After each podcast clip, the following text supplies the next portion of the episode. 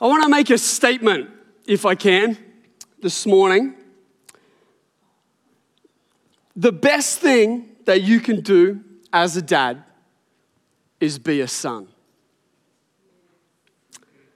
I don't know if you agree with me or not. I don't know whether that translates to you. I don't know whether you're like, oh, that's, I, oh, that's a bit backwards.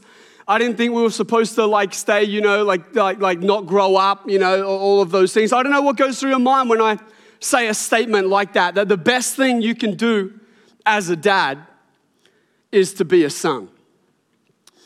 But I want to read a scripture for you today. It's out of Galatians. It's um, written by the Apostle Paul. And he says this, uh, and you know, I, I, felt like being Father's Day, I'd, like, I'd move forward in my maturity. So it's in NIV this morning. There you go.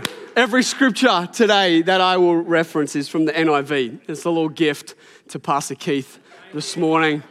Uh, my, my spiritual father, who I, I honor, and uh, I just love you so much. Thank you for everything you do in my life. But Galatians 4 says this it says, To redeem those under the law, that we might receive adoption to sonship.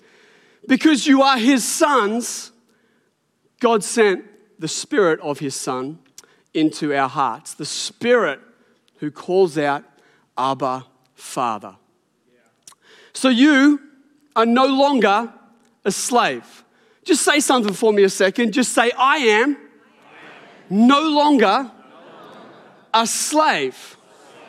That's good. That's good. That should be your Monday morning declaration. Whatever in your life you feel that you can't get past, we all have these things in our life. That we just feel like it doesn't matter how much I work on this, I just ah, can't, I can't seem to get past it. We feel as if we're, we're just, ah, it's like I'm trapped, I'm stuck, I can't get past it. Your declaration is, I am no longer a slave. And then, and then you can just put next to that whatever it is. Now, here's where, here's where we don't live by our feelings because you might not feel free.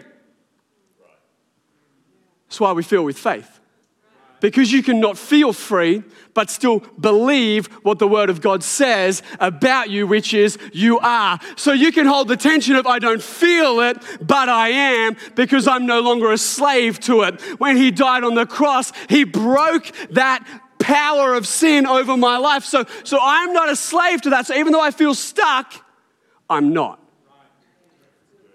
If you, don't, if, you, if you don't engage your feelings, if you pretend you're not going to feel it, then you actually are lying to yourself about the reality of your situation. And it might actually be one of the reasons you can't begin to, to, to journey through that with Jesus because you aren't willing to bring him into the reality of where you're actually at.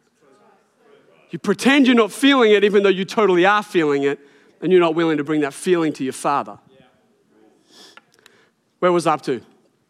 You are no longer a slave, but God's child. This is a defining component of your identity. In fact, salvation, the moment of salvation, is more a shift in your identity than anything else. Because it is a point that we are completely born again. Every father in this place, I'm sure you remember the moment, not of your birth, of your child's birth. It is, it is a life defining moment, right? Because without a child, we're not a parent.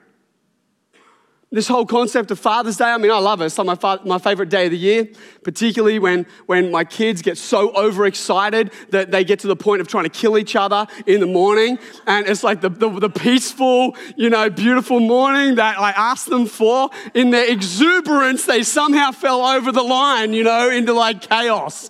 I don't know if anyone else's family is like that, but like you just got to smile at them because they don't mean it. They're just, they're so exuberantly excited that they just bang into each other other and, um, and, and self implode. But, but that moment, that birth, that is the beginning. That is the moment where their identity is defined as a child. They are a well-born in our family. They're the very definition of who they are occurs in that moment of birth. This is no different when we step into the relationship with Jesus on offer through the good news of the gospel. It says in that moment, the moment we believe in Jesus, we are born again. Every single thing that attached itself to who you thought you were, your life, every minuscule component is redefined in that moment. You are now a child of God. It is the central, it is the deepest, it is the core, it is the, it is the redefining factor of your entire identity moving forward. You're a child of God. You're no longer a slave to sin, you're a child of God. So, no matter what else you feel or you think, or even your behaviors that come from those things, they're more a, a, a, a shadow, if you will, of the previous you rather than the expression of who you really are now, which is a child of God. And since you're his child, God has made you also an heir. What a powerful scripture.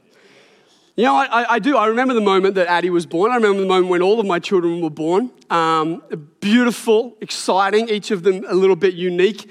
Um, I remember that we, uh, we ended up having a, a, cesarean section. I did check with my wife if I was allowed to share this story.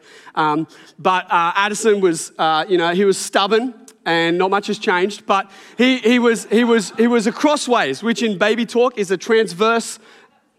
Uh, uh, just getting the corrections. For, Addie was, the, he was upside down. He was upside down. Some of that still remains. Um, but he was upside down and so uh, doctors were like, cesarean section.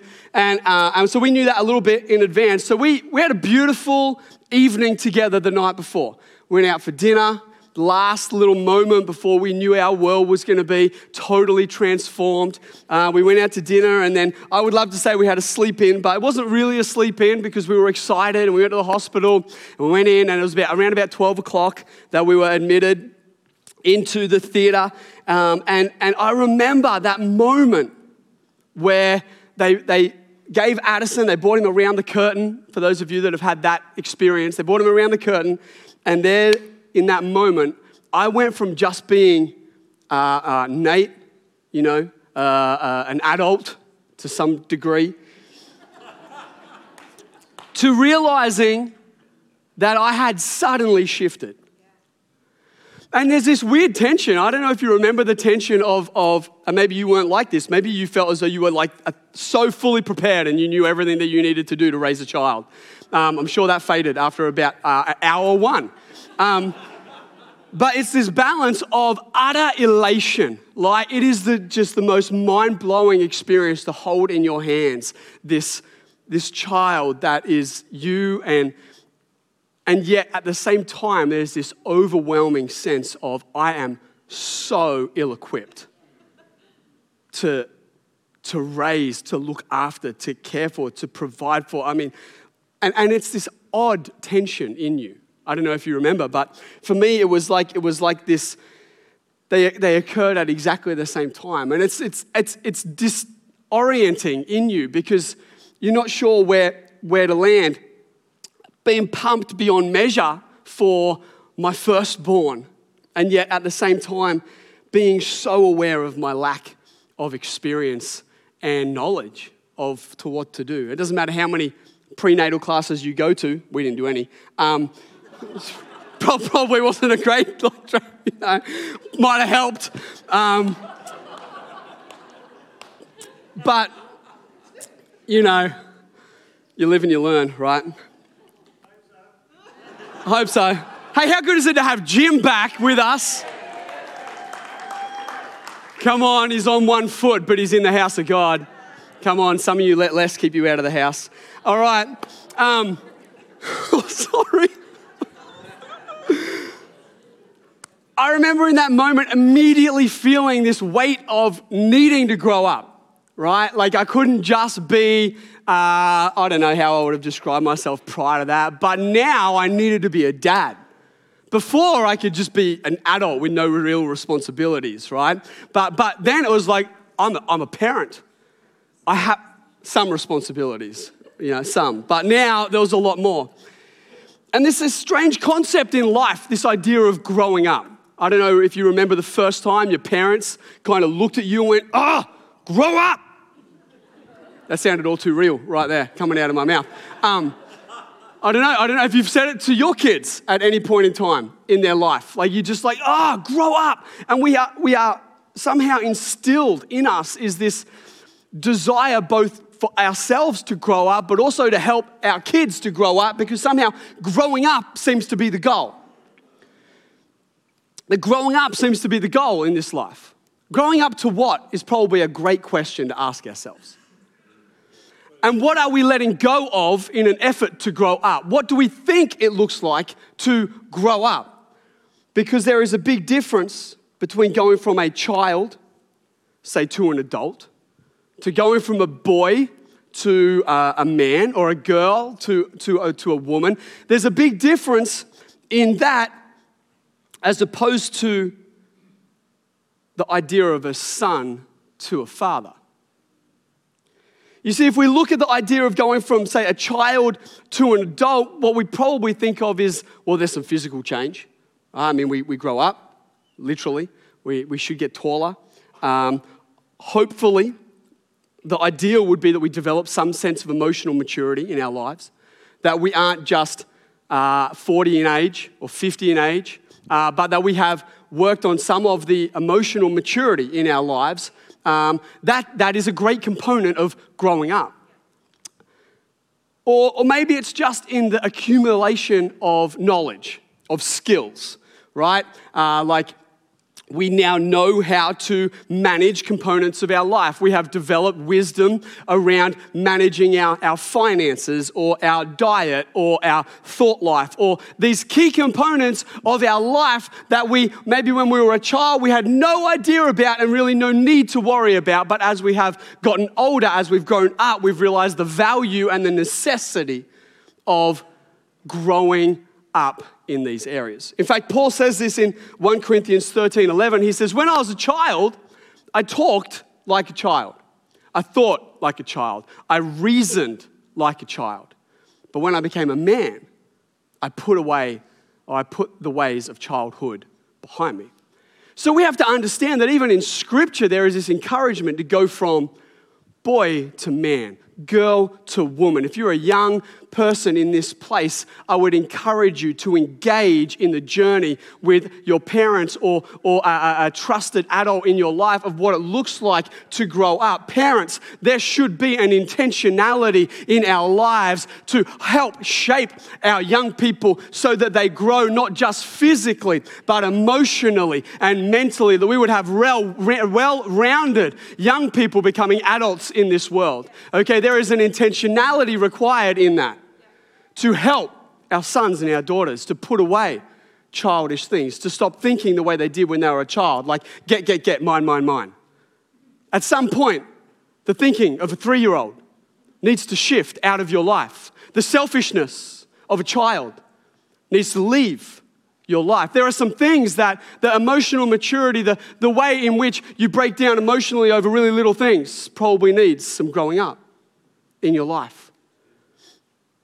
But there is a difference between that and going from a son to a father or from a daughter to a mother. Because although we should stop being a child, we actually never stop being a son. Although we should stop being a little girl, we never stop being a daughter.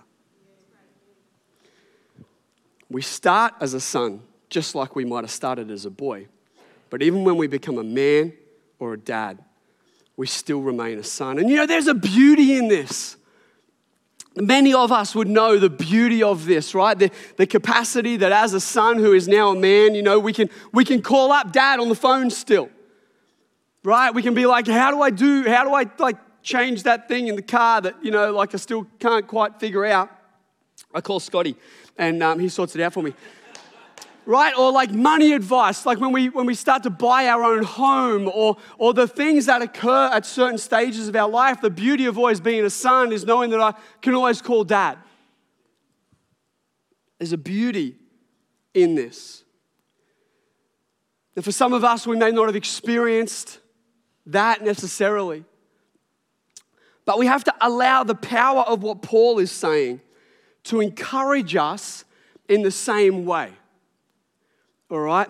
Paul states emphatically that you are a son of God. You are a daughter of God. You aren't just the physical you. And you see, the, the reality is that for, for many of us in this place, we either never experienced the beauty of being a son and having a physical dad that we could call up, or being a daughter and having a physical mum that we could call up. We may never experience that beauty. Or maybe for you it's ended prematurely, earlier than what you would have desired. But this is where the truth that we aren't just physical, but actually that at its core we are spiritual and therefore, the power that, that spiritually we are sons and daughters of God begins to, to, to show itself as significant, right? Because for God to be our Father, it means that He is always our Father. It means that He isn't going to to, to leave us earlier than we want. He's not going to, to walk away uh, before uh, we, we want. Uh, he's always going to be available.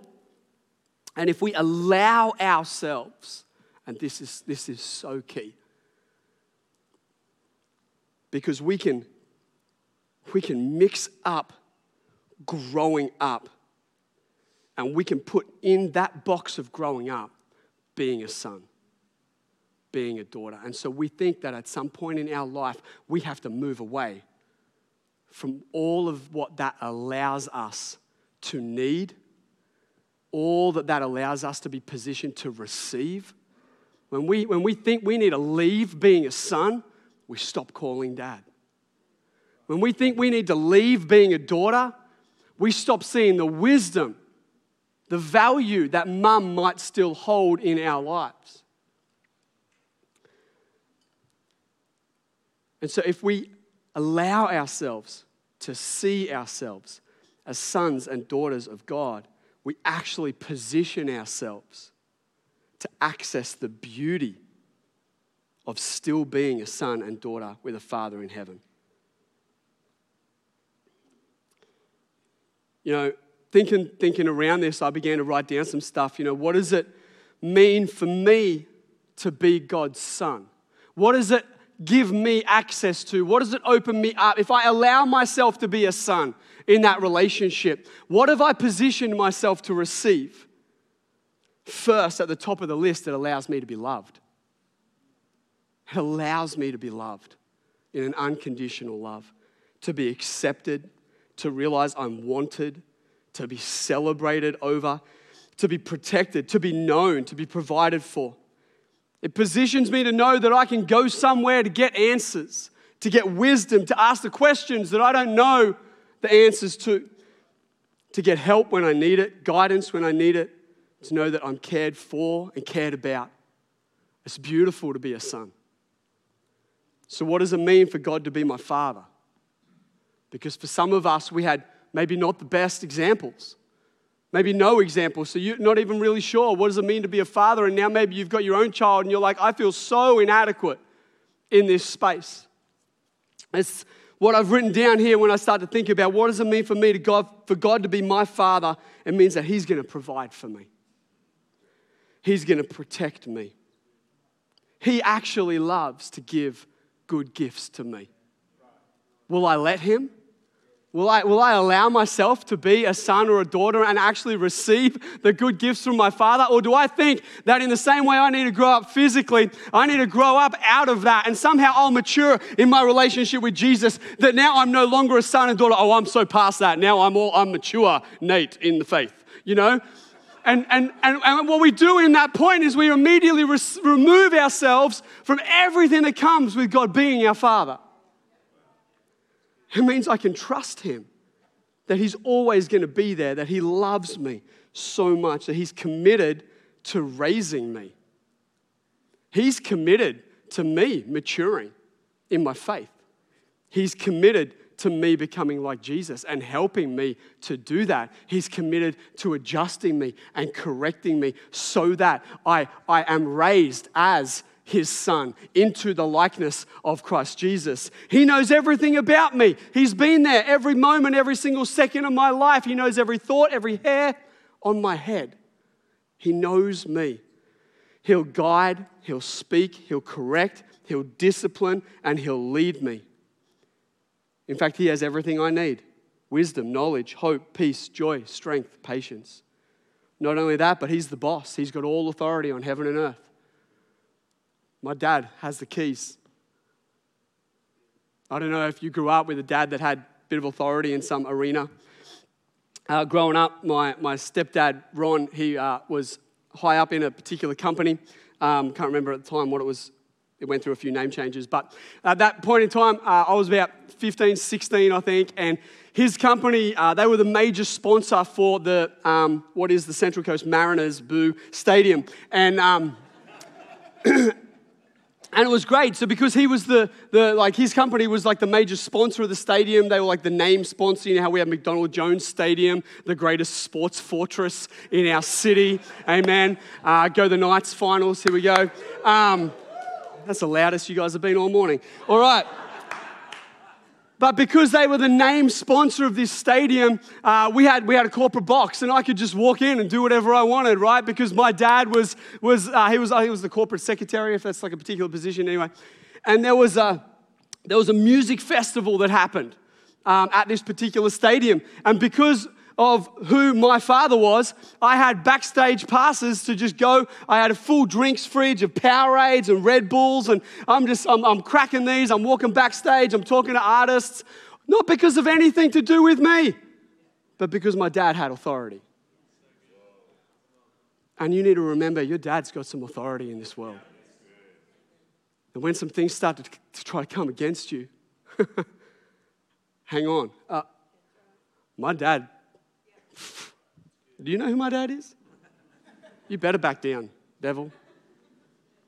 Because you've already been defeated. You're like this little thing under my foot. You better back down. I'll call my dad. I'll call the angels. I got Gabriel. I got speed dial, two. Dad's one. Gabriel's two.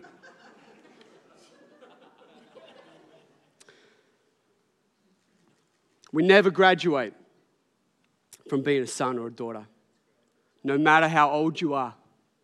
I love our beautiful church community. I love that. We have multiple generations. You want to know what unites us? It's not necessarily age, it's that all of us are still sons and daughters. You can be in your 70s, in your 80s, you're still a son. You're still a daughter. You can be 13 14, you are still a son or a daughter. You sit in the same space in God's family. You know, Paul doesn't, he doesn't just say that you've been adopted, right? Chosen, desired, which are mind blowing concepts when we let them permeate to the core of our identity that you were chosen by God. He wanted you, He desired you. In fact, He pursued you because he didn't want you to be lost. Paul finishes that scripture by saying that you are an heir. You're an heir. And we don't really understand that sometimes, right? Like the closest any of us really got to the application of heir is we all sat and watched uh, King Charles's coronation. And we're like, oh, that's, he's the heir. Coming into like, now it's all coming to fulfillment. But do you know what it means for you to be an heir in the kingdom of heaven? You know, when I think about my kids, they are heirs to everything that I will accomplish and, uh, and accumulate in this life. I'm sure many of you, you've taken the time, written out a will. I remember when Rachel and I moved overseas, we thought, you know, like we should make sure we've got stuff in place in case anything happens. We didn't have kids at the time, but They've been written in later, but everything that we accumulate, everything that we accomplish and therefore establish in this life will be theirs.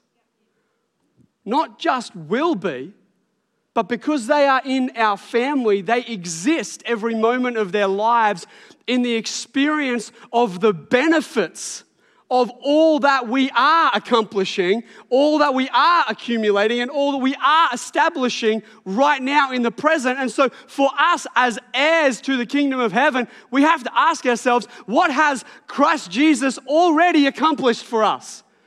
Because right now we live in the benefit of it. Yes, one day we might, ex- we might experience a fullness that we won't hear, but right now we live in the benefit of all that has been accomplished and established over our lives. And I love this. I love this in Luke 15 31. If you know uh, Luke 15, it's the, it's, the, it's the place where Jesus tells three stories of the lost sheep, the lost coin, and the lost son. And he makes this statement to, to not the lost son, but the son who, is, who has remained. And he says it because the son doesn't get it. He doesn't realize what he gets because of who he is. and I want you to realize this morning what you get because of who you are. He says this, Luke 15 31, My son, the father said, You are always with me. Well, that's, that's, that's flipping the script because I thought God was always with me. But maybe because He's always with me, I'm always with Him. And everything I have is yours. Everything I have is yours. You consider for a moment what that encompasses. Every single thing that God the Father has, everything that He has established, everything that He has accomplished is yours for to live in the benefit of right now.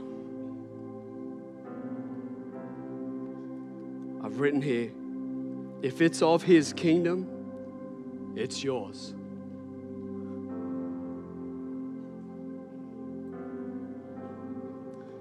You know, if we live with a faulty mindset that approaches fathering or, or, or parenting, if we live with a faulty mindset that approaches that like going from a boy to a man,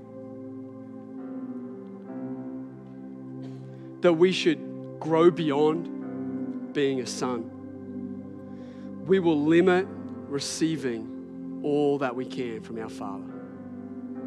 And to realize that as heirs, we have access to everything of the kingdom, we have to make sure we aren't living this life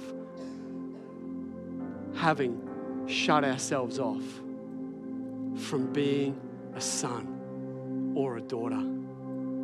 Because that, that's the only way that you limit yourself from accessing everything of the Father is that you're the one that goes, Oh, I'm I'm too old to be that now. I'm too mature to be that now. So I'm going to just take things from here, God. I, I was your son, and that was kind of good when I was young. That made sense. But now that I'm old, you know, I, I probably got it from here.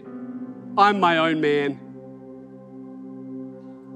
We never graduate being a son. And I want to land this today by saying that you can't give where you've got a deficit. So, this is really great theology, if you will. Oh, good. I, I come on, you know, I'm an heir. Fantastic. But do you want to know where this starts to become really, really applicable in our lives? Is when we realize that in the physical space of living, in parenting, or if you don't have children, just, just in living this life, that we carry within us deficit. I have a limit to my patience. I have a limit to my joy, runs out. And if I want to contribute these things into the lives of those around me, if I want to contribute these things into the lives of my children, I have to understand that I can't give where I have a deficit. It could be in wisdom, it could be in character.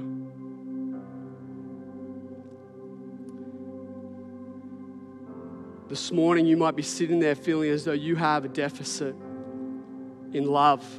You don't feel loved. Maybe you don't feel love for Bull. And you know you struggle to pour out unconditional love on those around you. Or maybe it's hope. Maybe you have a deficit in hope. Maybe you have a deficit in joy or peace. You just, you just can't seem to bring peace into your family because you're, you're all anxious or, or, or, or, depressed or and i'm not limiting those things at all. They're, they're incredibly significant in our society but but they're, they're also a lack of peace in our lives. Maybe you have a deficit of purpose. Maybe you're trying to raise your kids to give them a purpose in their life but you don't really feel like you have a purpose. You don't have a vision for your life. You don't know what God's called you to. You don't know what you're supposed to be putting your time and energy to in this life. And, and, and so you feel like you're just stagnant and you have a deficit of purpose. You can't give where you've got a deficit. Maybe it's in acceptance.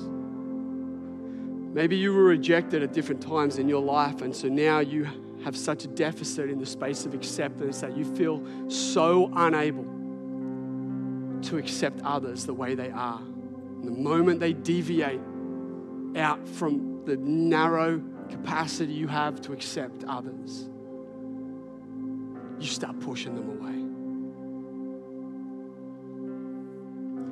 Maybe you have a deficit in forgiveness, grace, wisdom. I want to remind you that the goal is to be a man or a woman who embraces being a son or a daughter. Because in that embrace, we step into a position where we are able to receive all that we lack. Because everything of the kingdom is made available to us. Everything the fullness of joy and peace, the fullness of wisdom, the capacity for love, patience. It's available. It's available to you today.